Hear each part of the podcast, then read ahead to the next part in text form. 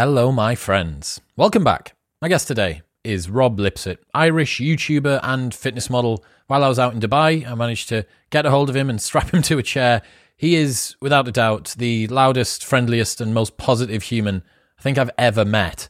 Uh, it makes for a fascinating episode. We go everywhere from his advice for anyone trying to start a YouTube channel to why he can't wait for our robot overlords and whether or not he thinks we're living in a simulation, what he's learned from a decade of bodybuilding, how he deals with haters, and much more. It's so funny to sit down with someone who appears to turn on a outgoing personality for their YouTube videos and you realize that they actually have to tone it down because they are far more hyperactive than they let on yeah, it's a really wonderful insight. Rob's a great dude. Good luck as well with your fuel cakes business, buddy. If you want to get some sick protein pancakes, check out the end of the episode to find out all about them.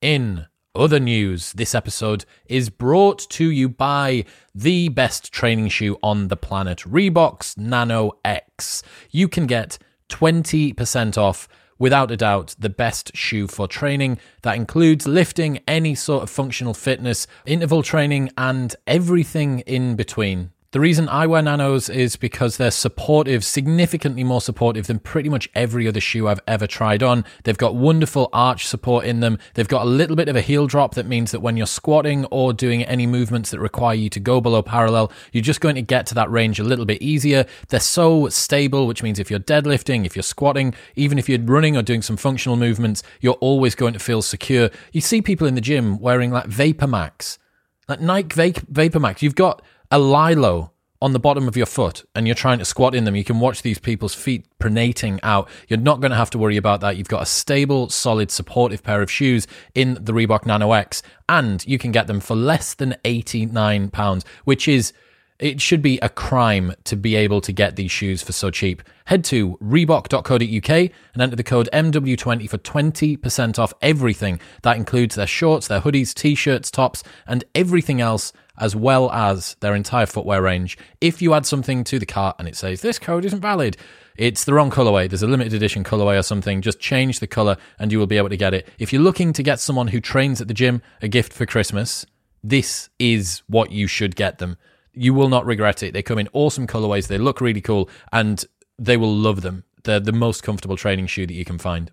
In other other news, this episode is brought to you by fitbook.co.uk. We are about to enter the new year and people's health and fitness regimes are about to change. If you are a fit pro like a PT or a masseuse, now is the time to take advantage of this and you are missing out on thousands and thousands of potential clients Every single month, if you are not a member of fitbook.co.uk, you can get 50% off your membership as a Fit Pro and be listed on a site that is continuously finding new clients in your area who want a vetted and checked fitness professional. And if you're a client, you can go on to fitbook.co.uk and check out all of the Fit Pros in your area absolutely for free. The same way as you'd go on to check a trade if you needed a plumber or a builder to come and sort out your house. This is exactly the same, but for masseuses, PTs, and everything else. Fitbook.co.uk. Go and browse for free if you're a client and use the code Modern Wisdom if you are a Fit Pro for 50% off your membership. Pick up your clients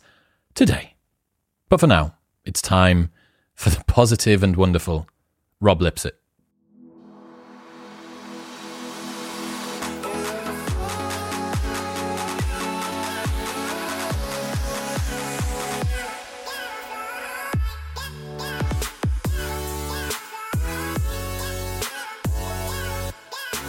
Why didn't I get iced? God damn it. Mate, what can I say? If you get the special service in here, this is what goes on. Yeah, second Anyway, podcast, I'll get some ice. Ladies and gentlemen, welcome back. I'm joined by the one and only Rob Lipsett. How are you, brother? What's going on? I'm great. I'm happy to be here. Beautiful views. We're in Dubai. The sun's shining. Life is good. Just dropped the Mercedes off. Yeah, yeah, yeah. Nice two day rental. that flex. 2020's been mad, man. How's this year been for you? You know what? Um, I'm very into perspective and gratitude, and compared to you know what, what some people have been through this year, for some haven't got corona, you know that's great, and like you know haven't lost my job, um, and and I've still been able to remain a little bit of normality. So it's been great in in terms of the context of things. Yeah, for sure. What about stuff that you wish you'd been able to change looking back on 2020? Any areas that you thought were weaknesses? For sure. So a really annoying thing was I did this like big series. Like I got fired up. I got to about episode five about me competing again. Yes. You know, going back to the men's physique stage, and I was like, nothing will stop me. I got this. And then Corona was like and you're gone. so it was kind of funny that like I got on day 30 at a, ni- a 90 day prep and 90 day series and it was going really well. and I was literally like, my favorite, my favorite motto is I'll either find a way or make one. Like in other words, no excuses. Then I was like, apart from Corona, that's an excuse. so look, some things are outside of my control, um, um, but that's it. But no, I'm happy with the way way things went, and uh, I wouldn't, wouldn't really change much. Yeah. So one of the things I'm fascinated with about yourself is that you seem to be quite an effective serial monogamist. so you've been in and out of a bunch of relationships that people who are fans of your channel will have noticed. Yeah. And you're able to balance those seemingly with traveling, with doing the YouTube thing, like every girlfriend becomes like a second videographer. oh my god, that's so true. I'm like, I got first date. It's like, right. So, um, how are you on Final Cut Pro? I was like, color grading skills, yeah. Um, and and what about you know? Do you know how to work music bed? yeah. No copyright music. Yeah. Do you know what I'm talking yeah, about? Yeah. So, talk to me about that because uh, people who just live normal lives struggle to keep a relationship together. Yeah. What's your principles for having a good relationship? Yeah, so I was in, I remember when I first started YouTube, I was in a six year relationship at the time. So I was like 18, we started going out, and then I started YouTube when I was 22. So, you know, we'd known each other for so many years. She was just like cool with it. She was really encouraging. And then, you know, obviously we parted ways, we're all good now. And then I was single for a bit, okay? And I, me and Mike talked about this. We're saying how it can be difficult to handle dating life, you know, being single, like, you know, dating a few different people or maybe, you know, just seeing someone once. And YouTube, especially if you go, let's say you go on a weekend away with them and like you're in a cool place, you want to record it, you don't know this person well enough to be like, can you get a clip for me? or, or it's like, you don't want to vlog it because like, I got about 10 other chicks on the go. They probably watch this channel. so being single and YouTube, um, especially if you're, you're playing the field, is quite difficult. So having a partner that understands what you do um, is, is super helpful. And so uh, Linda, the, the girl with now, been with her two years, she is so good with it. Like, like I'm like, fair play for putting up with me, you know. So she's great, but but yeah, you, you certainly got to train them in. And I, I think being single with YouTube is actually more difficult. Why? In a sense, because again, the dating stuff, and also what I noticed when I was on my my single stint is that dating takes up a lot of time. You know, DMing takes up a lot of time. Swiping right. Yeah, I'm like I could be editing a video or get doing some clearing out my email inbox, but I'm DMing you. you know, so and, and you know you're you're you're so you're going on dates and drinking. You know, you might be when it's like when you first start seeing someone, you drink more with them because you get to know know them. And like now, we're happy to go for a meal without having a drink. You know, when you're comfortable with someone. But so so I think being single is um, it takes up a lot more time. So I think having a good person in your life helps with like business and YouTube or whatever it is. One of the things I think is interesting is a lot of friends would be significantly more effective out of their relationship. We all know a buddy who's in a terrible relationship. Yeah. The, they're constantly being told by their partner, guy or girl, why are you not seeing me? You're seeing your friends, you're choosing your friends over me. And what that causes is people to not pursue their goals and aspirations and dreams because they have to keep this other person who's supposed to be a part of that journey, they have to actually take a step away from that journey in order to keep that person satisfied. Yeah. So I think that's a misalignment. But what you also see is when people get into the right relationship, that that actually can benefit and, and supercharge their progress. I would say, on balance, I know more people in relationships that I think are actually holding them back Oh, for sure. Com- I than completely keeping agree them with that. keeping them going forward. Is that yeah, what you see? Yeah, abs- absolutely. And funny enough, is that'll actually turn your girlfriend off you. You know, if you stop focusing on your goals Um, and you know, you, you you start simping over her, and oh, it's all about you. You know, that's that's not attractive. You know, like most girls in general or most relationships, you know, they, they love to see their other half as someone on a mission, someone driven towards their goal. And and Linda even says that to me herself. Like, seeing me, you know, just start the pancake company yesterday, she was like sit her down right now. and I was like, oh yeah, you like those flipping pancakes, don't you? but but seriously, uh, you, you're right. Is most relationships can derail people off their goals, and it's actually that's going to affect your relationship negatively. So yeah, The thing about the uh, someone slowing their life down is so correct. It's kind of like you know, you first meet somebody and you look from the outside in, and you're like watching a roller coaster go by at a theme park, and you're like, holy shit. Look at all the loop de loops. It's so varied. I've never been on a roller coaster like this before. It looks like it's it's been really well thought out. It's actually quite established. And then after you've waited in line and decided to buy your admission, you actually find out that it's like the kiddies Kermit the Frog ride. hey, I love that ride. That's the only ride I'm tall enough to get on. but it's just doing the same thing over and over and you thought that you were getting this extravagant very adventurous varied life Yeah. and you're totally correct that kills a lot of attraction i think as well talking from a guy's perspective one of the reasons that i get disinterested with girls is when i feel like i've got nothing new to kind of learn about them or no new insights Yeah. and again if someone's constantly growing and learning and trying to do new things and on a mission that's going to help to keep that spark Of alive. course, that's attractive. You know, you know, being driven and ambitious. That's just something that humans are attracted to, and for a good reason. if you admire your partner, I think that's such a dangerous position to be in because you can't not be attracted to them. If they fit all of the other criteria and you admire them, you're like, holy shit. Yeah. Like being with you is going to make me a better person. Yeah. And you're hot. Yeah, yeah, exactly. Yeah, yeah. The fucking double threat, isn't it? Exactly. That's a double whammy. Yeah. Yeah. So what else, man? Like, eh, do you guys ever struggle with YouTube stuff? Does it ever kind of get in the way of the relationship? Of course, for sure. And but I've gotten a little bit better about that, and I've learned from previous relationships is like sometimes just put the camera away. and- What were the mistakes that you were making? Just trying to constantly get content when you should have been just enjoying Yeah, film? exactly. Like I remember it, it was a few years ago. It was in 2016. Um, me and an ex, we went to like Bali or something, and I was just like, it was my first time ever there, and I was like, oh Bali, this is the YouTuber's dream.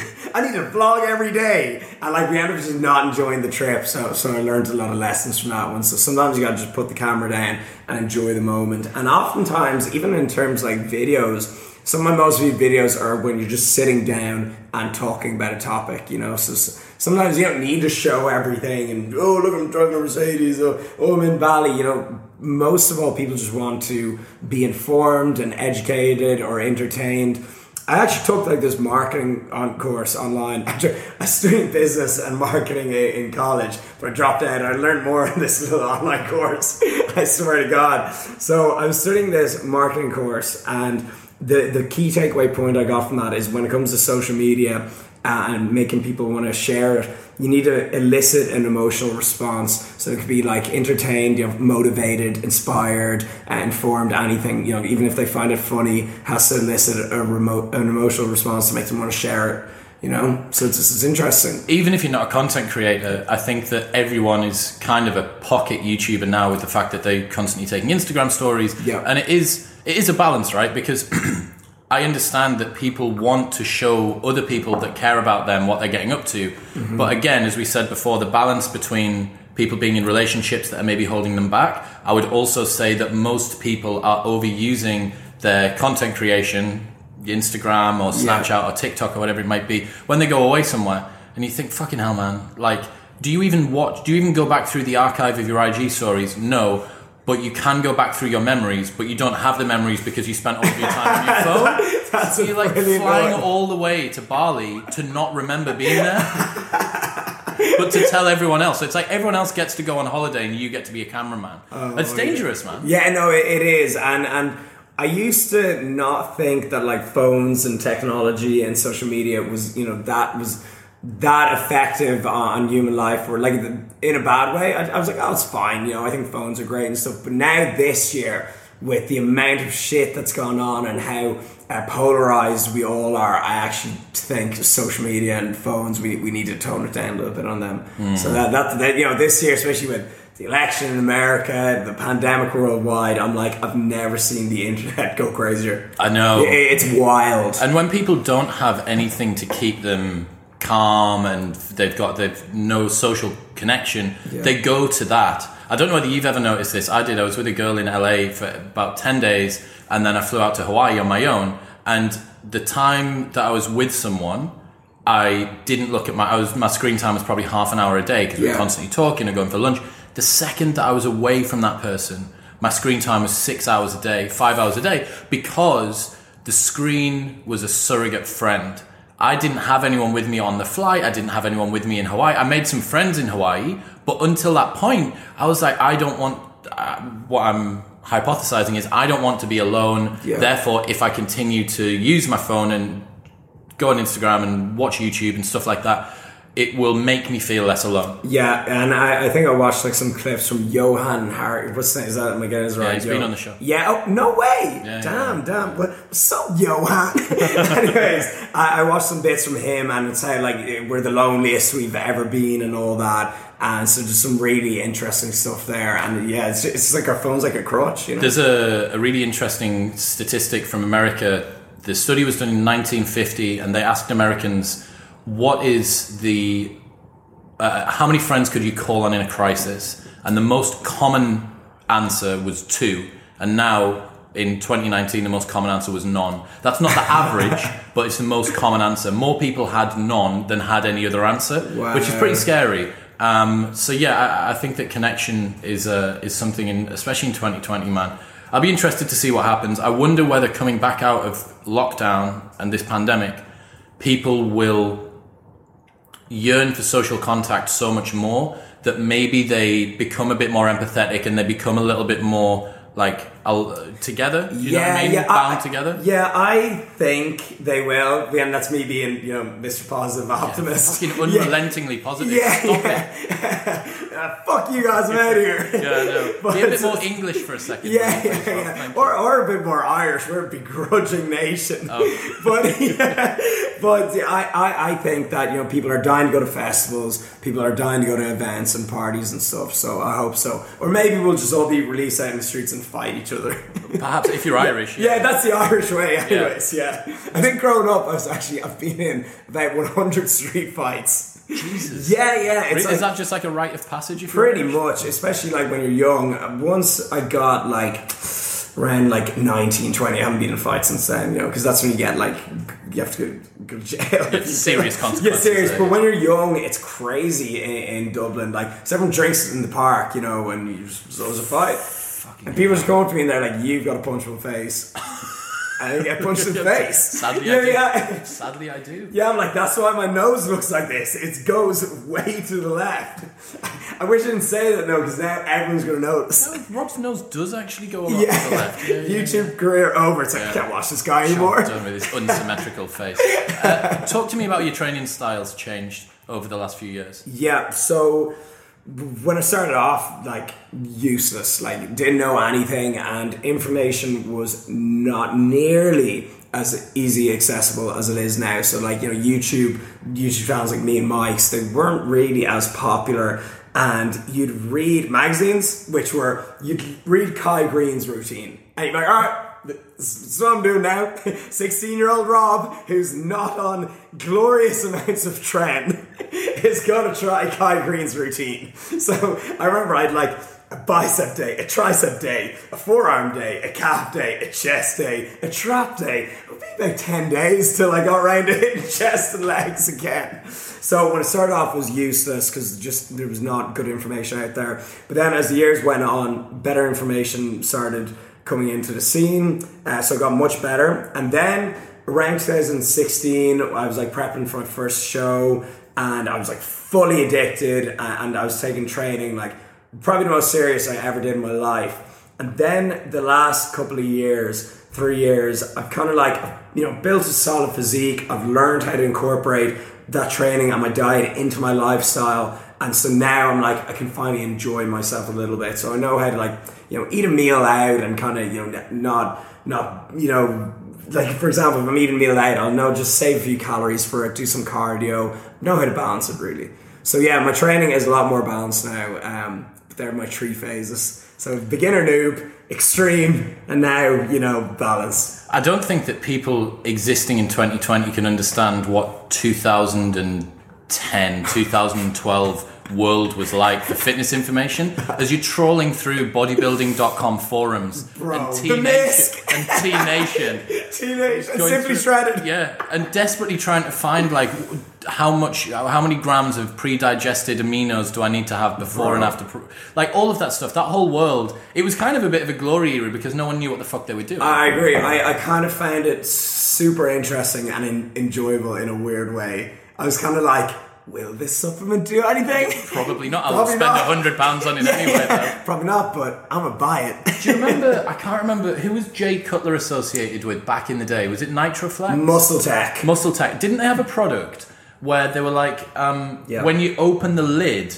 little particles of it are going to come out, so you have to not have the lid open for more than five seconds. Do you remember yeah, that? Yeah, I remember. And there was another one called No Explode. You know, like the original That was pre-workout. my that was my fucking go-to. That and Jack 3D, Track 3D, it was just, oh, heaven. So it was so funny. When I'd open the tub no explode, me and my friends would take a sniff of it. and we'd be like, get, get away from that no explode, boys. Straight through the biceps. the world of like pre-workouts I've, I've switched a little bit i'm sort of doing more functional fitness now and we just use Nocco or caffeine basically Yeah. as pre-workouts but the world of like mad pre-workouts seems to have died down a bit in the bodybuilding world is it like For that or sure. are people still going fucking mental No, it's it's gone down completely, and the reason for that is uh, meth is now banned. what a shame yeah, I'm like, oh god, I could do with some meth right now. Everyone's like, wait, you aren't on meth? but so basically, the ingredient was one tree dimethylamylamine. That was the one in Jack 3D that and craze that made everyone go wild. And then obviously, I think some chap in Australia snorted some pure 1,3-D and he, he like passed away or went crazy or something. And they're like, all right, we got to ban this. And then they banned all the other like mad ingredients in it. And so now it's like, it's pretty chill. I know, yes. golden era is gone man. There's always one guy that ruins the fun for everyone. Yeah. Yeah, and so I actually came out my own pre-workout in, in 2020. Um, like I did a collaboration with Ghost, which is the company I'm sponsored by. So that, that was a good highlight in 2020. I was like, made me feel kind of productive. You know, it was a cool. It was like a childhood dream. It's like my name on a pre-workout. Like young Jim Robb would dream of that, you know. But so basically, I got to design the ingredient pro- profile, the flavors. Obviously, the flavor was whiskey sour. Classic. It's the only whiskey sour pre-workout in the world. In the world. And so I got to design the ingredients, and it was pretty basic. You know, it was like um, it was like beta alanine, caffeine, you know, arginine, a few other bits in there. Um, but it was, it was very very minimal ingredients. What are the most common mistakes that you see people making with training like Yeah. we obviously spend a fair bit of time in the gym and you get a ton of questions from people like what are the lowest hanging fruits that everyone fucks up Yeah, so I'm going to talk about training and diet here. So I've worked with thousands of people over the last seven years. In terms of training, is people copying other other people's plans, you know, and especially a beginner will see an advanced trainee, especially if they're huge on Instagram or they're a top bodybuilder, and they'll just copy that routine.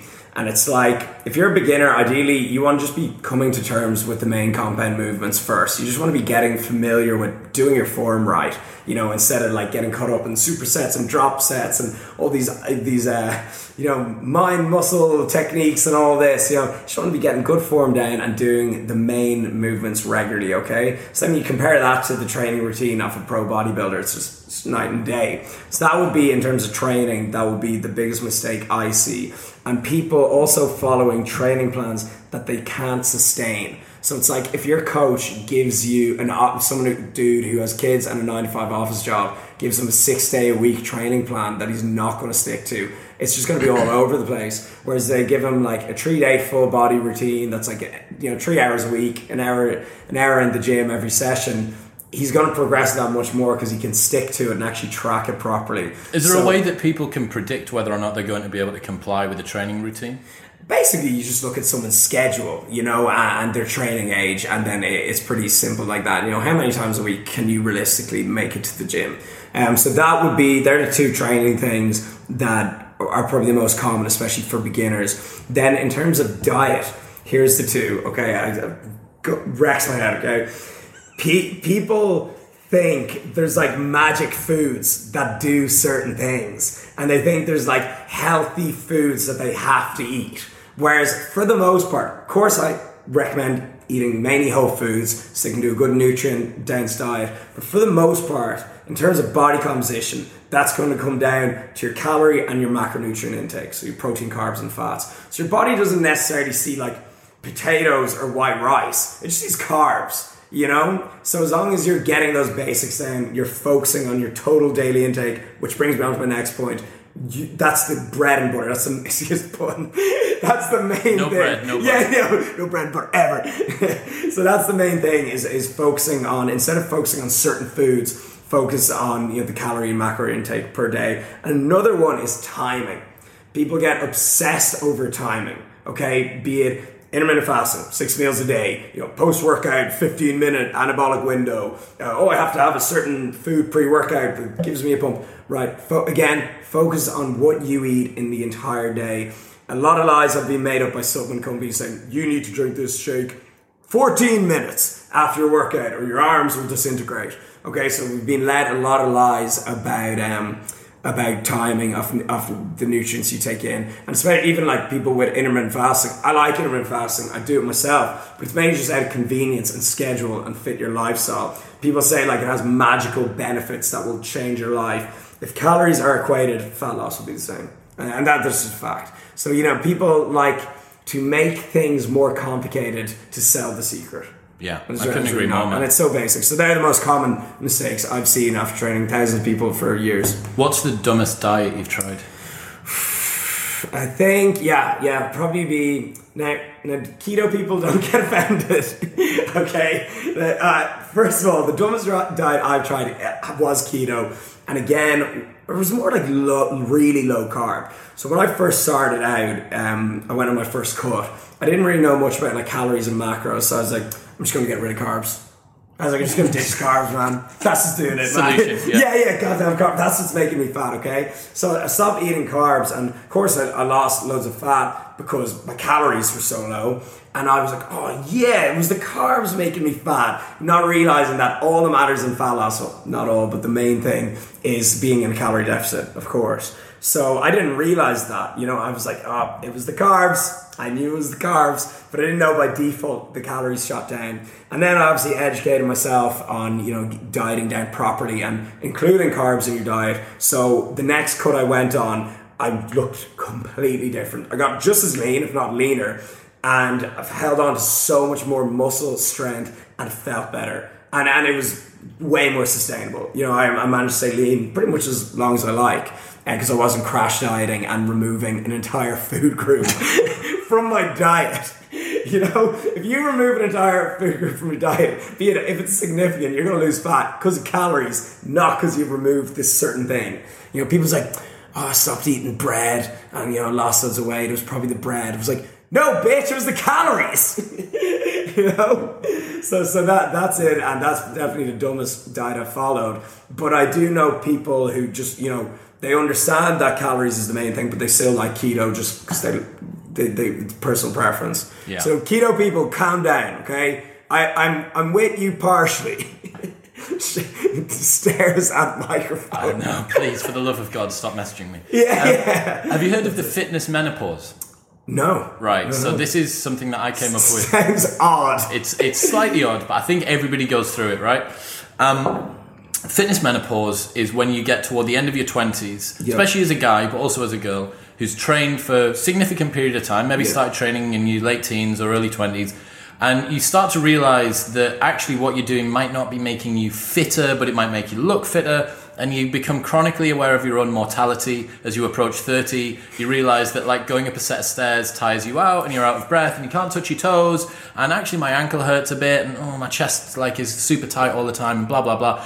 And what you do is you start looking toward different styles of training. Yeah. So you start looking toward yoga or Brazilian Jiu Jitsu or CrossFit, or uh, you go back to doing dancing that you used to do as a young girl, or whatever it might be. And there's a ton of Back in the day when I was a young girl. when you were a young girl, yeah, a young Yeah, ballet dancer I'll in Ireland, I'll, talk getting about that after. getting the podcast. shit kicked out of you. Yeah. Yeah, yeah. I punched me in his face. yeah. I don't know why they punched me in the face Yeah, I was yeah, yeah, yeah, I know. And like, I was just there, know, Irish dancing in the field. And no wonder I got a dig. So this is something that I see, especially amongst my buddies and me, that we've all kind of made these little transitions. But you and Mike are both locked in hard on a long-term journey of bodybuilding. Have you ever been tempted, like, I'm going to try some martial arts, I'm going to try some CrossFit, I'm going to try some endurance sports? Yeah, so so I've done um, a good few MMA sessions here and there because I'm mates with all the lads in SBG in Dublin. That's one thing I really miss about Dublin as well, and I, I love it. You know, it's always fun, but I kind of just gravitate back towards the bump life. You know, I, think it's just like my favorite style of training. But with that said, I do like changing things up from time to time, and I do also like kind of enjoy more like activities like going on hikes with the missus, you know, a bit. I'm not that like hardcore bodybuilding as I was maybe in like 2015 and 16, where it was like all about as much gain as possible. Actually was used to be a slight eating disorder, as a lot of people in the fitness industry do, and I was afraid to like eat out even, you know, because I was like, I can't track this, you know, and so I definitely went through a hardcore phase. And now I'm a bit more relaxed with things, and funny enough, results are the same, if not better. You know, so That's something I I think a lot of people probably need to know Yeah. that the neuroticism that brackets between what they want to do and the effort that they do to get it, that the way that you feel between those can be very different and you can still get the same results. Oh, I remember yeah. I did this I did this post a while ago that said the difference between the girl who obsesses about going to the gym all day and thinks that she needs to be super motivated and gets really worried and works herself up and believes that she needs a ton of motivation and then finally drags her ass to the gym that night and the girl who just goes because she goes Yeah. the results at the end are precisely the same they're Yeah. literally the exact same thing but the difference is one of them's had to use that obsession across the board and i think that that's like the number one trick of motivation is that for a lot of stuff you don't actually need to be motivated you just need to do it Yeah. and that sounds very circular but it is the truth Yeah. but the end goal is that the outcome is the outcome and you can achieve that as long as you do the thing regardless of how much and that with the eating disorders and the classic body dysmorphia that i think is pretty rampant in oh, the fitness industry rampant. Um, all of that stuff is people who are using something quite negative to put them in a good place, but they could still get to that good place without having to feel all the negativity. Yeah, and that's why I said like the most common mistakes I see are you know people getting caught up on you know the timing and the certain foods, and it's like dude, none of it makes a difference. Like I hate to break it to you, you know, it's it's not going to make even an immeasurable difference. You know, where especially for most ninety nine percent people, like if you're top one percent bodybuilder or athlete, you know. Yeah, okay, it's good to position some, you know, protein and, and calories, a range of workouts. But for a Jim who, you know, just works out in the office, has his wife and kids, and he just wants to get in better shape, you know, get shred down a bit for summer, doesn't need to be wearing about that. Got you. Yeah. What do you think that YouTubers, fitness YouTubers, know about making content that most other content creators don't? I think that they know well about informing people because you know fitness. Unless you're like showing off your physique, you know what are you talking about? You got to give information really, and so that's a thing. I think a lot of vloggers, like you know, you see some vloggers in LA, they're like you know young kids or whatever, and you know I'm sure they're blown up, but they go about their day and you, you don't really get give anything to your viewers. I think that's one thing that fitness YouTubers and the fitness industry is good at is informing people and and being as educational as possible and showing off your knowledge. And you know, we've just been ragging on the fitness industry there. By the way, I love the fitness industry and the best people I've met my entire life. Like you know, Mike, for example, you know yourself, you know, you know Mike, have been um, connections made through fitness. So I think you'll actually find an extremely positive community on the most part because everyone's exercising, working out. I think exercising regularly, you know, doesn't have to be like super extreme. You don't be a bodybuilder, but I think exercising regularly is possibly one of, if not the best thing someone could do. Actually, like I'm Rob Lipsett and I believe in fitness. you know, I, I think it is the most important thing. Like when people are like, Rob, what's the most important part of your day? I'm like, getting a session in, working out. You know, and I and it's not like not I'm not half as impressive as Mike or a lot of these guys, but just how it makes me feel.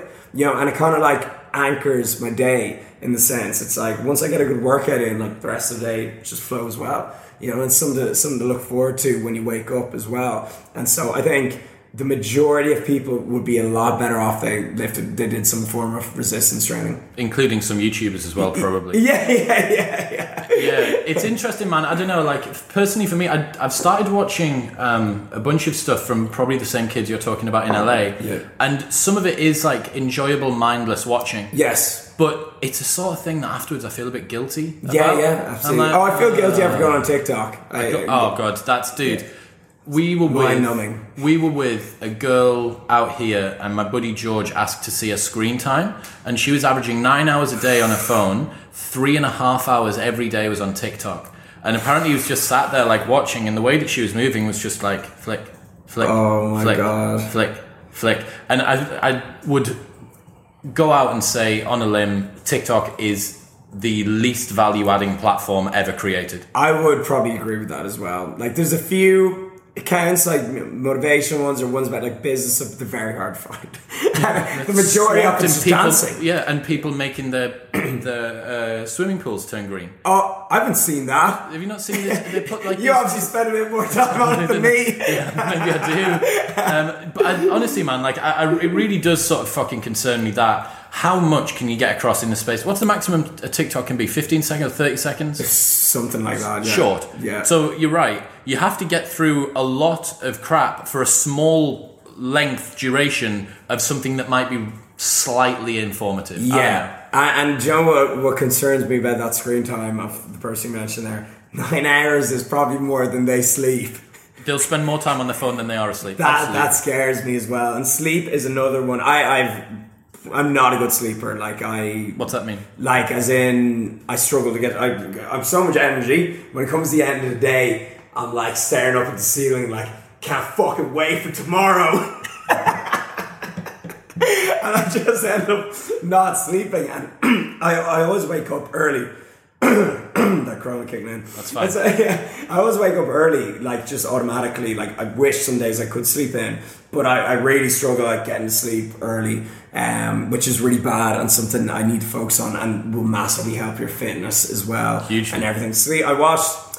It was. Uh, when I really got enlightened on sleep was it was Joe Rogan podcast. Matthew Walker. Yes. Number eleven oh nine. Yeah. I Tell that, send it to a lot of people. That is impressive. But it was like the first time when I was like, "Well, sleeping's cool." Yes. I was like, sleeping's dope as hell. Dude, I would love to know how many people got red pilled on sleep by that one podcast. It, I think it's one of the most viewed JRE episodes it's ever. fucking unbelievable. If you haven't listened to it, 1109 on Joe Rogan, watch yeah. it on YouTube or listen to it. Dr. Yeah. Matthew Walker, who wrote Why We Sleep, yeah. and he's at the Sleep Diplomat on Twitter. Yeah. It's just. Yeah, no, it's such a fucking good name, yes, isn't it? Yeah. My, I changed my bio to uh, Chief Pancake Inspector at Fuel Cakes. but yeah, no, that, I got red pilled on sleep there, and um, it's it's sick. I never thought you could make a subject about lying down in the dark so interesting. One of the things that I think is why that resonated with a lot of people, and you're seeing a lot of sleep technologies now come about. Dave's coffee. Yeah, whack. Um, kind of no idea why I'm not sleeping. Yeah. Um, one of the reasons I think that people really resonate with it, and you're seeing stuff like sleep masks and different binaural beats that help you go to sleep, the chili pads, mattress topper, different types of fancy mattresses and yeah. uh, pillows and uh, weighted blankets, all of this sleep technology. The reason that I think that's getting so much attention is that it's one of the few things that's ubiquitous across all of society. True. Everyone needs to sleep. Everyone. Right?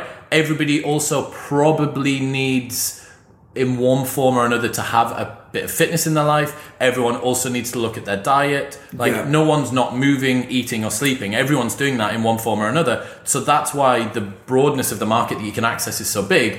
And I think that yeah, Matthew Walker. I, I honestly wonder how much of like the sleep industry he and, and, and other people like him have kicked off. Yeah, just the way you said sleep industry there, I'm like, is it like the fitness or gaming industry where they like make beef about each other? You're like, heard Matthew Walker only sleeps seven hours per night. I looked in his window last night. I saw him wake lying Yeah. on his phone. His face mask was lying half off. He's Yeah. such a noob.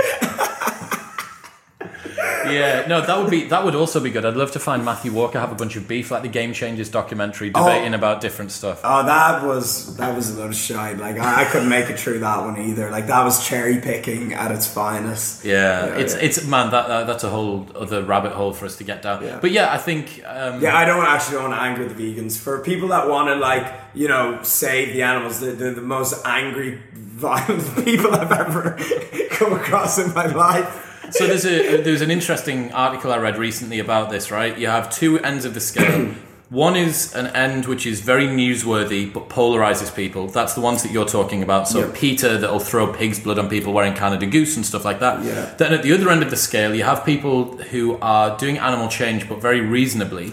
But the problem is that it's not as newsworthy because it's not as uh, uh, speculative. It's not as attention grabbing. Yeah. So if you're making, for instance, a reasonable argument, factory farming for animals that never see the light of day, there's not many people other than farmers that are defending that. No, no, no, It's yeah. such a reasonable argument Yeah. that it almost doesn't need to be said and would quite easily convert people. Yes. But because it's so reasonable, it doesn't make headlines. Yeah. And on the other end, the one that does, and what happens is inevitably all of veganism gets branded by its most extreme elements. Yes. When we're talking about the left versus the right, the right gets branded as racists that wear KKK hood, and the left gets branded as feminists with purple hair. Like, it's not. Like, the middle is the fattest section of both of those groups. The same with the animal change stuff. Yeah. But unfortunately, the reasonable, well thought out vegan movement that's trying to make really good progress in terms of animal welfare gets co- totally like dissuaded by Yeah. someone that will spray paint the side of a Land Rover out, like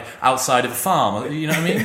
yeah, it, it's crazy, and it's like it's a catch twenty two because it's like you know that's what people hear about, but what people should be hearing about is, is you know the reasonable argument, but they don't. So yeah, you know, and that that's the same with anything, like even with politics. I'm sure most people are reasonable people that listen to both sides, but we They always don't make just- headlines. That don't make headlines, so we always just we hear about the extreme left and, and the extreme right. So I tweeted the other day: reasonable people rarely make headlines. Yeah, Uh, yeah. Nick, can I get you to just uh, check that uh, iPhone's still recording? I forgot to put it on aeroplane mode, and I'm terrified someone's rang me. Yeah, Yeah, it's still good.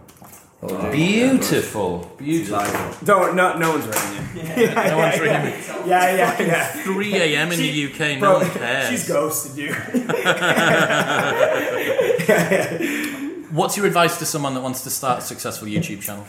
right, consistency, quality. Weekly, monthly? I, I would say at least twice a week, and like that's it, that's the hardest part. You know, that's the har- I I have only uploaded like once per week the last like few weeks. I'm gonna pick it up now when I need to like focus on something like be it a competition or you know launch a new brand.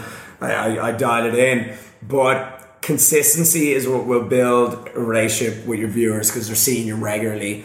Um, and it's like you know, right, like let's say you watch a series like Game of Thrones or something. It's like out every week. You know, people follow the story. That's kind of like what they want with YouTube. Watching, you know, your life or your, the information put out. They want to like follow it, and they they want to be regular, really. Um, so consistency and obviously quality stuff that gets shared and, and elicits an emotional response is really way to go. And of course, that's you know very easier said than done, of course. Um, but yeah, I think building that community i- is super helpful. And I think YouTube is the most powerful of social medias in terms of like me for my you know the pancakes, the, the training plans, my book, whatever it is. And YouTube has made the most sales for that because when people look at an Instagram pic of you know you doing an ab selfie, that's it. You know, it's a it's a still image. Whereas we're doing sixty frames, sixty still images per second here. You know, so people get to know you a lot better and they build that relationship with you. And it's like there's a lot of people in the fitness industry that like put my physique to shame. But you know, they, they can't string two sentences together. They can't talk to a camera. You know, and so you know, they've been less successful, whatever you define that as, and you know, in the fitness industry. So because you know they're they're not they're not talking to their viewers. I said this to Mike. Yeah. I was so fascinated to see what would happen if fitness Instagram had started a YouTube channel and if fitness YouTube had started a podcast. Because I've, I've got this theory that most creators max out at the top of the curve of what they can produce. yeah. Now, I have a challenge being less verbose. I like to talk for an hour and a half. So when I start vlogging, my little clips that I've been trying so hard out here, and I was asking Mike, I'm like, dude, how do you get what you need to say into 20 seconds? Like, it's so, it's so difficult. Yeah. That's my challenge to become less like um, verbose. Yeah. Whereas I would hazard a guess that tons and tons and tons of Instagrammers, especially in the fitness world, would be so found out if you asked them to sit down for an hour and have a conversation. Exactly. That that is so true. And one thing I've been saying this for a year is I need to get on the podcast hype because I can go on and on for hours. But I think in terms of what we just mentioned there, YouTube, Instagram, and podcasts, I think podcasts are without a doubt the most informative and what really gets you a captivated audience. If someone listens to you speak for three hours, they're going to be invested But you, what's you know? what's your average view time on YouTube? I wouldn't know the average. I'd have to go into analytics, but most of my videos are between twenty to forty minutes long. Are they really? Yeah, so yours yeah, are yeah. a bit longer. Yeah, yeah, yeah, definitely. So you what? yeah. Maybe ten minutes, five to ten minutes ish on an average watch time. Yeah, yeah, Yeah. probably. So the equivalent on a let's say that you're doing a podcast, the analytics on the back end of Apple Podcast Connects for me a 70 to 75% completion. So you're talking about a 45 minute average listen time. And that's because when you put a podcast on, you're not constantly being hit by other temptations. There's not a thumbnail for the what's up next, and Yeah. you're, not, you're not able to swipe down and have a little bit of a look That- about. That's so true. It's like being a kid in a candy store. You're like, oh, you, you see tits in a thumbnail, and you're like, all right, Rob, I'm out of here. Shut up about Dubai, Rob. There's, yeah, there's a booty selfie over here. yeah. I can't compete with that. Yeah, so the retention that you get on audio is significantly better. But I think that you're right. Like YouTube is, in terms of enacting change and developing an audience, definitely the most powerful. Another thing I learned a couple of years ago is the potential for VR to change people's perceptions. So you got to think everything that we're doing really is being mediated by a flat screen. Yeah. Whether it's a still image, whether it's a video, whether it's a really good video, whether it's short, long, whatever it is, there's like an upper bound on how immersive that can be because it's only ever a flat screen or maybe a big TV or whatever. But they did studies where they um, showed people the effects of tree felling on a VR headset Tree felling. knocking down trees to make paper, and it permanently changed their approach to paper wastage. So basically, the, the point is that as we get into more and more immersive technologies, into AR, into VR, into holographics, into whatever it might be, that that is going to raise the ceiling of how much impact we can have. Like if you think it's quite difficult. Back in the day in World War II, Hitler would have been using oratory, but it couldn't have been recorded and replayed because not everybody would have had a TV. You would have used the radio, but you don't get the visual with it. You would have been reading stuff, but that, that paper is quite unin, uh, unengaging. Yeah, yeah. And now what we're doing is slowly raising that ceiling of persuadability of the platform. And then when AR and VR come along, augmented reality, virtual reality, it's just going to go through the ceiling. So when you get the opportunity, man, virtual reality training sessions, get your headset on Oh, and yeah. train with Rob Lips. Yeah, yeah. You know the owner of, of bodybuilding.com. That's what he's invested No way. massively Is in. it really? He's he's invested in. I don't know the exact ins and outs, but something like a, a VR gym or something. And like you know, he's, he's bodybuilding. Oh, train with Kai Greene. Yeah, train with Kai for real. You know, like like this is the next step. And one of my favorite. I'm actually really into you know this whole AI and virtual reality world. I think it's super interesting. Watch us Ready Player One. yeah, I'm pretty much Sam Harris now. But- so I, I think it's super interesting, and like I said, I, I think it's it's one to watch. Are you a simulation guy? So, It's my favorite question. yeah. Uh, Nick Bostrom's simulation hypothesis is very, very hard to refute. Like, it's for the people that don't know what it is, it's a three step argument that justifies why we're not in root reality, i.e., why we're living in a simulation.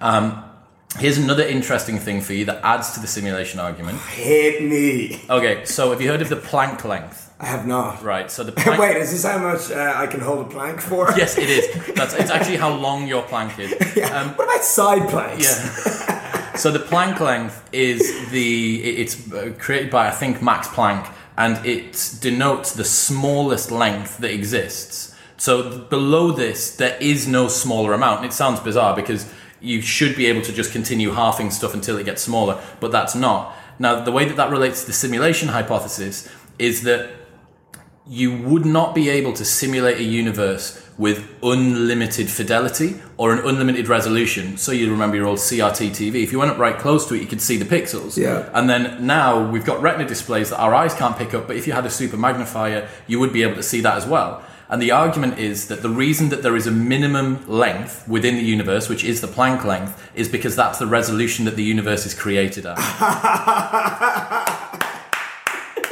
Yes, we are living our best simulation right now, people. Well, I mean, have you heard the fine-tuned universe argument as well? I haven't heard that one, but wait, but before you go, so and now I'm gonna butcher this. Okay, I'm gonna butcher this. But what's the the study? They studied something like neurons or energy, and it changed the way it moves when people looked at it. So that's quantum theory. Yeah. That uh, observing a particle means that you can't basically see the uh, motion and the position of something at the same time. Yeah. And observing it forces it to go into one or the other. Now, the specifics of that, like this is where that looseness in the system is where people like Deepak Chopra, who I fucking hate, like they slot in all sorts of weird quantum spookiness about like energy and and and spirits and stuff like that. Yeah, I read Um, the secret. yeah, I fuck me. No, get him off. Get him Yeah, off the sorry, podcast. This is, this is it over now. Um, but yeah, it's uh, that is that that's an interesting one. This uh, thing to do with fine-tuned universe, right? So there is a number of different universal constants. One of them's gravity. One of them's the weak, uh, strong and weak um, forces. One of them is a slight push away that all of the matter in the universe has. And the only way that we could have this particular universe where matter's pushed apart so much that it it uh, counteracts gravity, but isn't pushed apart so much that it allows gravity to bring things together. The level of fineness, the knife edge that that's on for absolutely everything is so, so unbelievably precise. It's like one part in a trillion, trillion, trillion, trillion, Yeah. trillion. If it went left or right, more or less, that the universe wouldn't exist. Yeah. And that as well is another thing where people just think it makes a fucking good argument that we're in a simulation. Yeah, yeah, yeah, yeah. I, I believe it. Yeah, but it's not like it changes anything. It's Did like listen- it's like, hey, alright, we just live our best through the simulation. Did you listen to Nick Bostrom, the guy that came up with the simulation hypothesis on Rogan, where Rogan didn't get the argument? No, I that that'd be me now. I No. don't think I've heard that. Was he on Lex Fridman?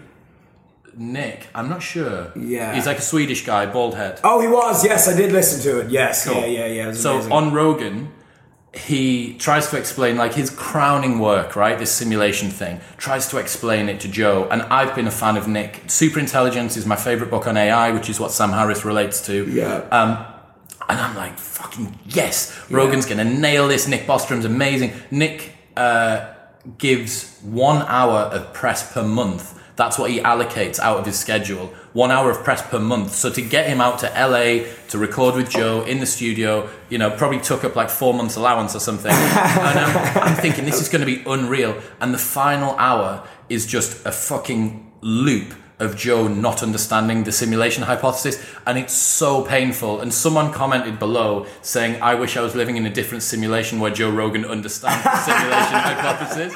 It's so fucking funny, man. That's quality. And and as a podcaster yourself, like, who do you look at as the goat?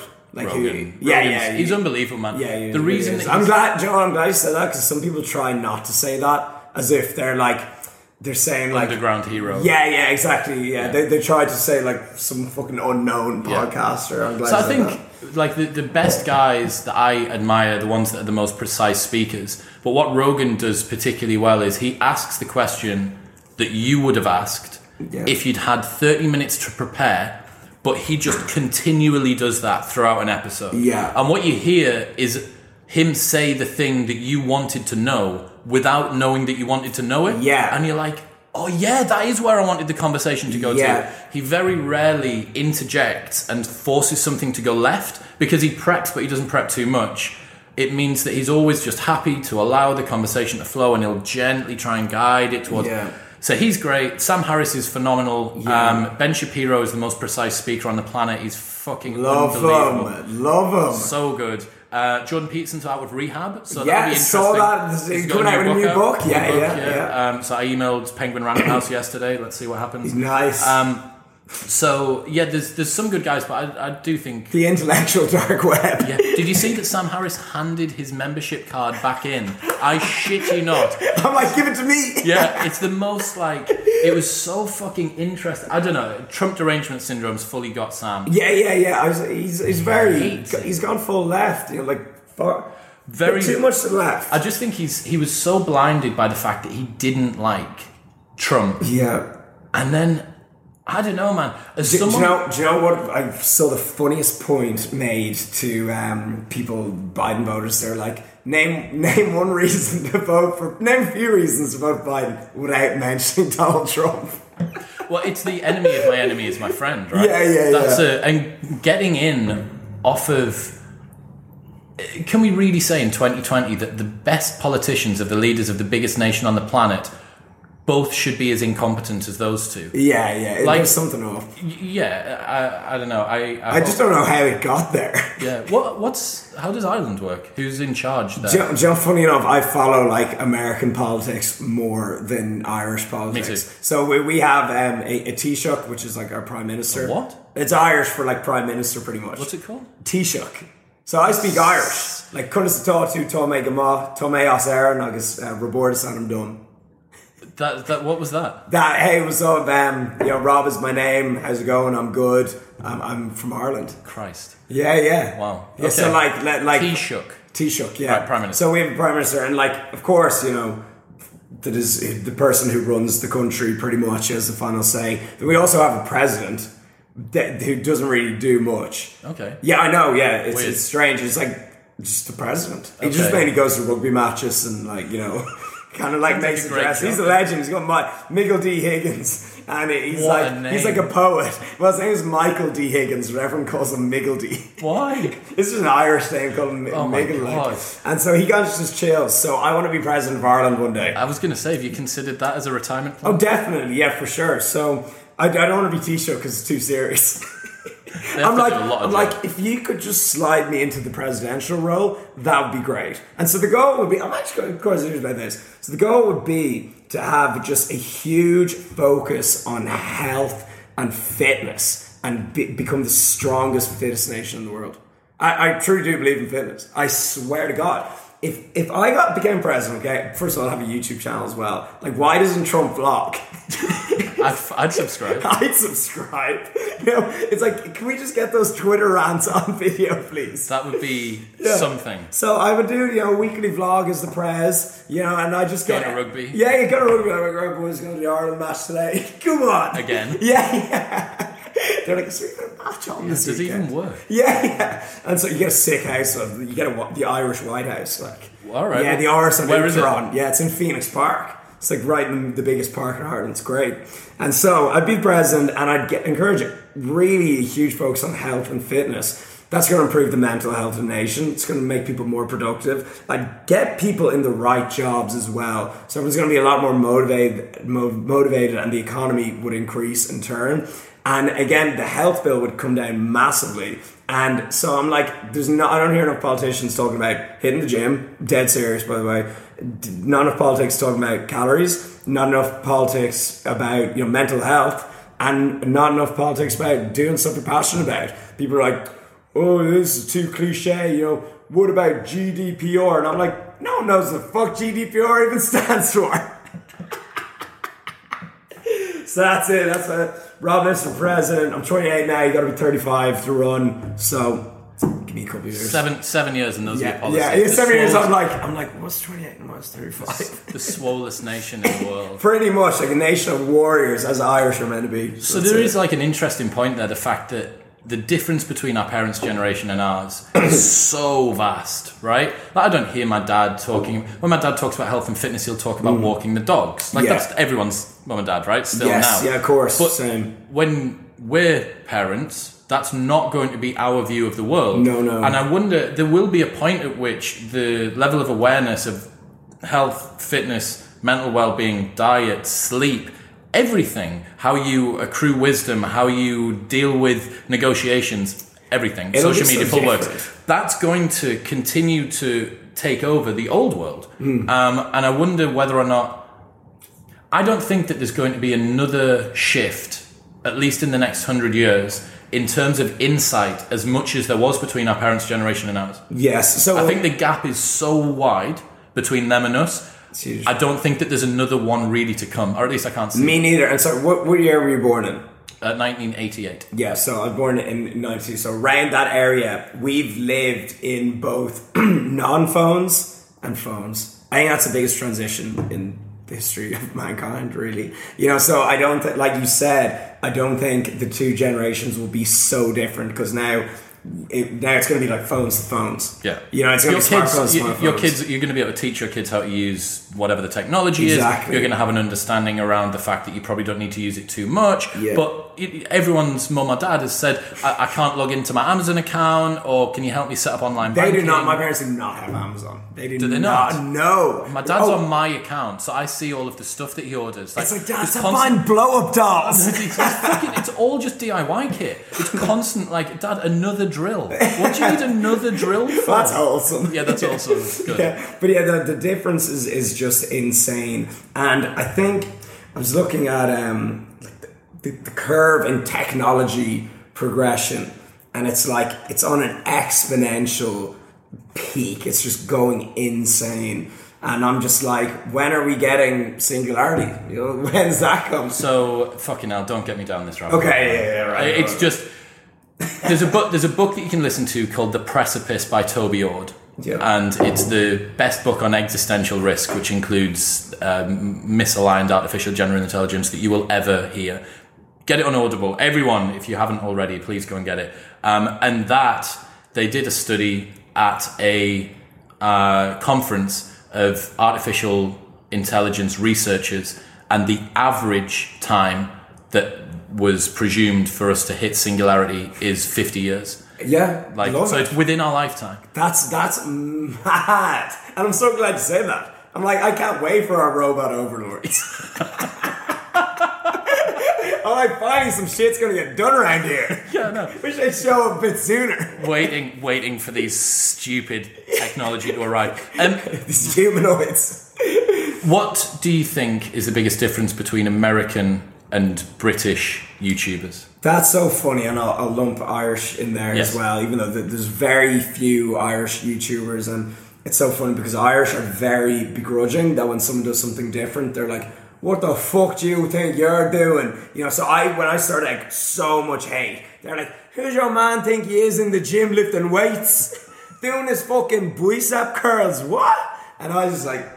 Fucking look, I, I got fired. I dropped out of college. I got nothing else to do. but so the difference with Irish and British YouTubers, I think American YouTubers are so hey, what's up, guys? You know, so animated. Whereas Irish and British are like a bit more chilled, a, a bit more homely. Um, so there's like certain appeals to both as well. But Americans are just like politics. They're so in your face. You know, it's, it's just so outrageous. Yeah, they are. It's. I don't know whether they think this about us, but whenever I see Americans on TV, even just Doris in the street, Yeah. Uh, they always sound so media trained.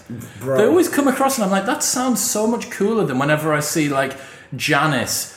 at 63 from Wigan, like talking, giving her thoughts on lockdown. as She's Yeah, taking the yeah, yeah. she's taking the terrier to the corner shop. yeah, And and you're like, there's a is terrier go- with the bloody red eyes. This is going out to the world. Like you're an ambassador for this entire nation. What the fuck's going on? But make an ambassador for Wigan. Yeah, perhaps. But yeah, no, it, it's so funny. And did you ever watch um? It's on. It's a podcast as well, but it's their Instagram account is so funny. The All Gas No Brakes Yes. podcast. Oh my god, it's so funny. it's just outrageous. Like people are like, "White Claw." it's so funny. The- and so that what all gas no brakes is something that I need to get into more, but they're so popular and it's Yeah, come out of it's a nowhere. certain hum- it's certain humor. Some just the, the, the way they edit it as well is just hilarious. As your platform grows, how do you deal with negativity and criticism online? I, I, I think I actually care a bit less about it as it grows. It just kind of you get kind of used to it. Like the first time you ever get a mean comment online, you're like, "What?" You're like, "Why would you say that to me? How could this be happening?" And then like you just get so used to it, and now I find it really funny. Like first of all, I actually get very little hate online. Like half the you know, if you ever is a negative comment, like sometimes it's joking. You know, like and it's just like you got to learn to laugh at yourself. I think that's a huge skill to have is, is just learning to just laugh along with things and just yeah, yeah, you know, it was pretty funny. And then when you see someone who's like a curse, like you know, fuck you wanker blah, all the every no- name under sun you're like, you can't take that seriously. You can't get offended by that. If you get offended by that, you're you're an idiot, you know. And so that's it. You just kind of get used to it, and you just understand that some people are bored, and you know they just have a bit too much time in their day, and just give them a bit of empathy. Their simulations. Yeah, their simulation. So, some, they've got their simulation on like difficulty setting extreme, and they're like, ah, God, well, I need to rip on Rob I Lipsett for a little to, I need to start again with a better skin upgrade Yeah, and like yeah. new outfit, blah blah. I need to purchase some add-ons Yeah. from the Yeah. App Store.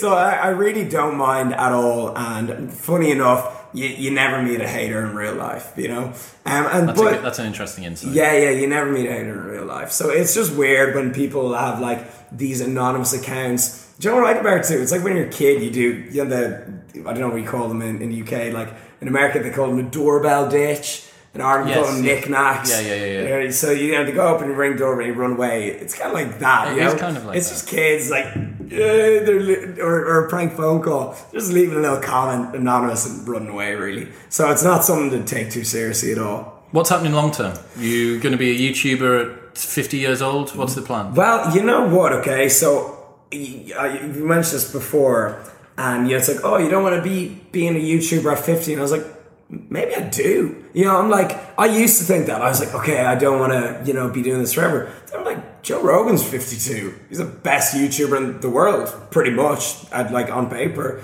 You know, he's killing it. Casey Neistat, Gary Vee, uh, Jordan Peterson is a YouTuber. He's more subscribers than me. he is most definitely a YouTuber. Sam Harris. And then I'm like, wait, all the people that I watch most on YouTube are all like in their 50s. So I used to think like, oh man, I can't be doing like these little vlogs forever. And in some way that's true. Like, you know, I won't be my it'll maybe turn into a podcast or, you know, something like PragerU and that style of video. I, I love that.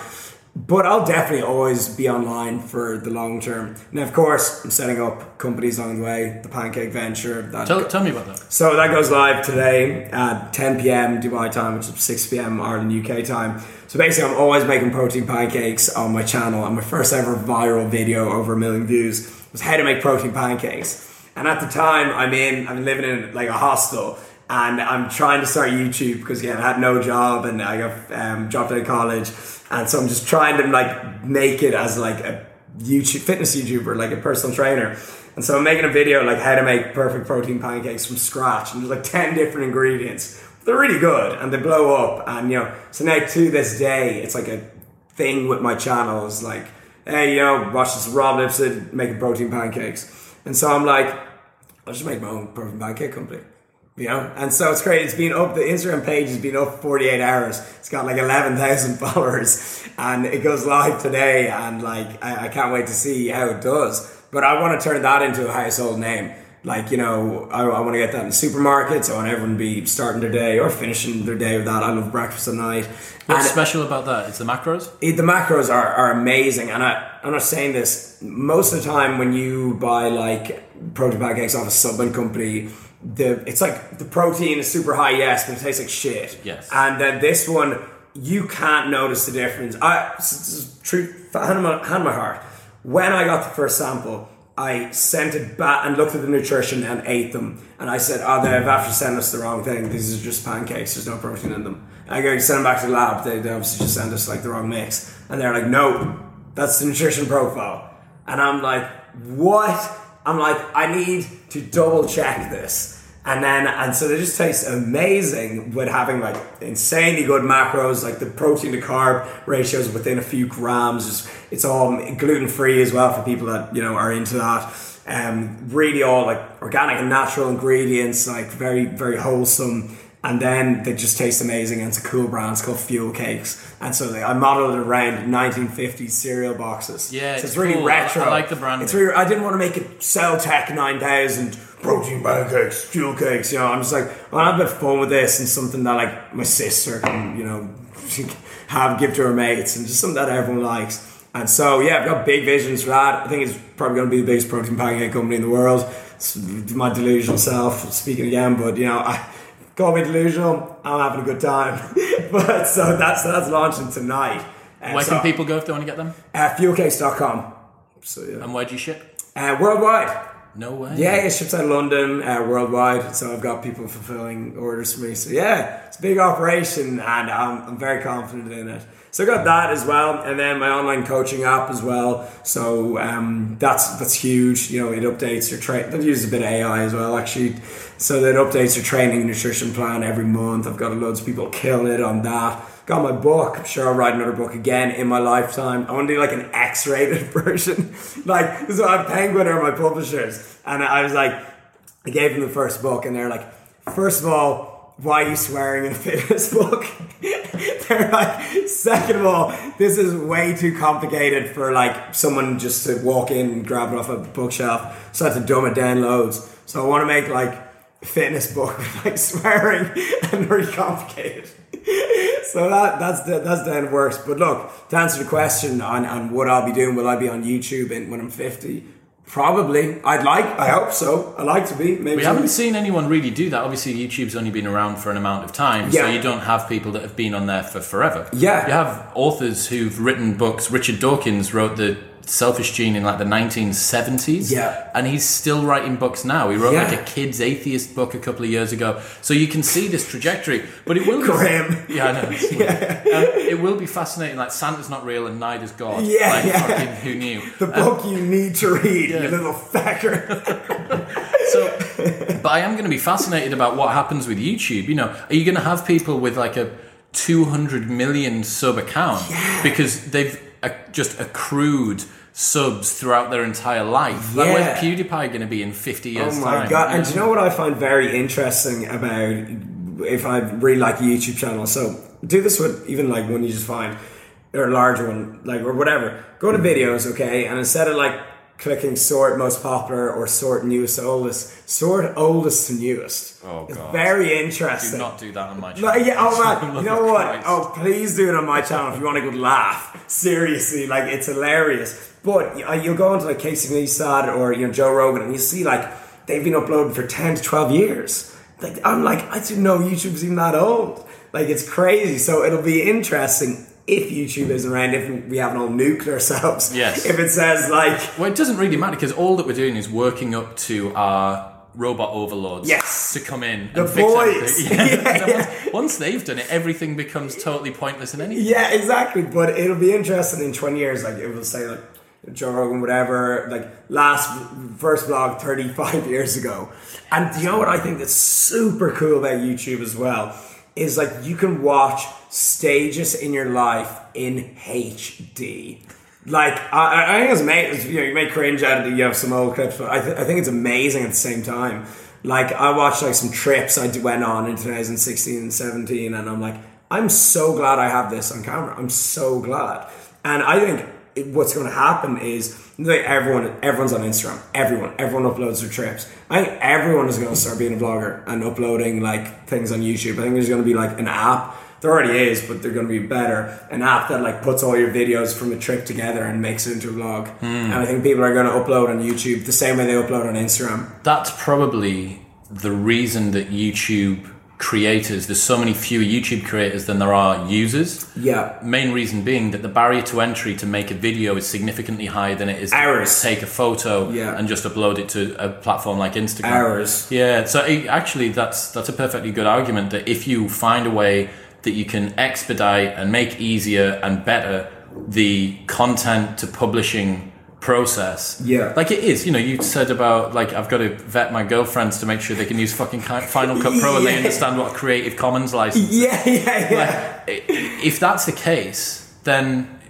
there's a lot of other people who have that challenge. They're, they're like, right, okay, I have some cool shit that I've filmed, but it just goes on your Facebook or into the Yeah. Instagram story and it goes away. Yes. But no one ever watches that again. It's not evergreen, right? So yeah, that's that's that's a good one, man. Yeah, I think yeah, a lot of people are going to be be uploading a lot more like trips and memories down the line, and things going to be huge. So yeah, to answer the question, long winded, I'm going to be the world's oldest YouTuber. Fantastic. yeah, Fantastic. There will be one of those actually at one point. Yeah. Uh, fuelcakes.com, Yeah. Rob Lipsett on YouTube, Yeah. Rob Lipsett on Instagram. yeah, and roblipsett.com. Yeah, Brother, thank you so much for today. Mate, it's been awesome. Thanks so much. I had a blast. Cheers. And we're out. Easy as that. Nice.